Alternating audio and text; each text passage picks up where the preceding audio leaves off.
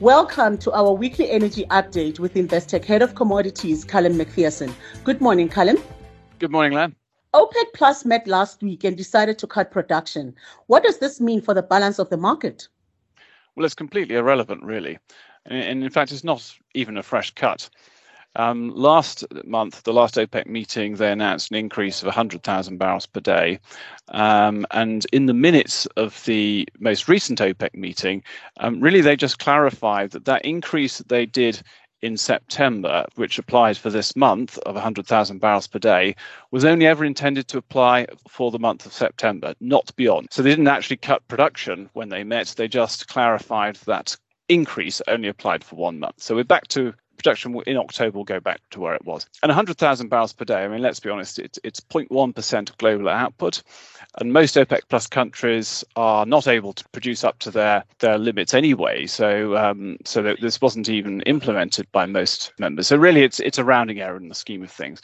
And, and in fact, the latest US drilling report suggests that shale production is increasing by 130,000 um, barrels per day per month just so comparable size, but that's a continuing sort of month on month increment. So that sort of puts into some kind of context. There was no mention of the of a longer term plan. This had been suggested by the uh, Saudi energy minister a few weeks ago that they were working on a longer term plan. There was nothing about that in the minutes of the meeting. So we'll wait and see if that comes up. Uh, the next one, maybe. The only thing that was perhaps of interest was there was uh, a mention of an option to call an OPEC plus meeting at any time to address market developments if necessary. So basically, a sort of threat that they might suddenly cut production unexpectedly if, if the markets uh, fell too far, presumably.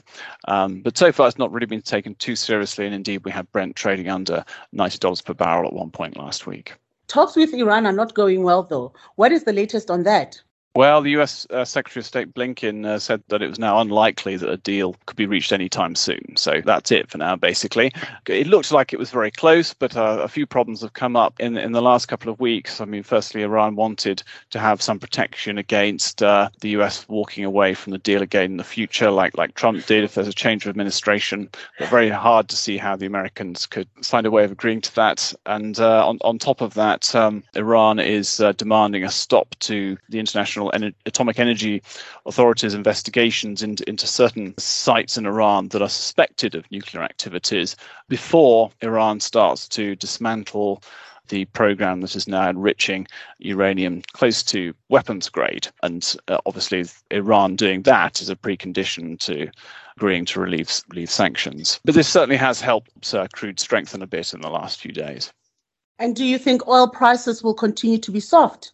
Well, there's certainly very little interest from speculators in being long oil at the moment. I mean, the, the speculative long positions on Brent and, and US crude are, are at the kind of levels, at the lowest levels that we saw during uh, 2020. So, really not much interest in, in, in from people in, in going being bullish on, on oil at the moment. Um, although, interestingly, if you look at other parts of the market, if you look at uh, gas oil prices, for example, the ICE gas oil contract has remained above $1,000 uh, per metric ton. This is a key driver behind diesel and, and jet fuel prices. So that perhaps suggests that aspects of demand are stronger than the price of Brent is is suggesting. Anyway, in terms of technical levels for Brent, I think we have last week's low around uh, 87 and a quarter dollars per barrel. There's resistance around the 95 dollar per barrel area, which is kind of where we are at the moment. So that's basically been recent highs. So you know, if we if we get a push through there, we might see more momentum building on that. And then we have a number of a couple of moving averages in the hundred dollar per barrel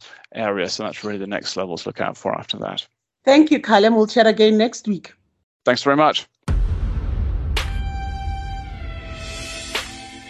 Thank you for tuning into another episode of Investec's weekly energy update with Callum McPherson. If you'd like to discuss any of the contents of the podcast, drop Callum an email on callum.mcpherson at investec.co.uk or visit investec.com forward slash commodities.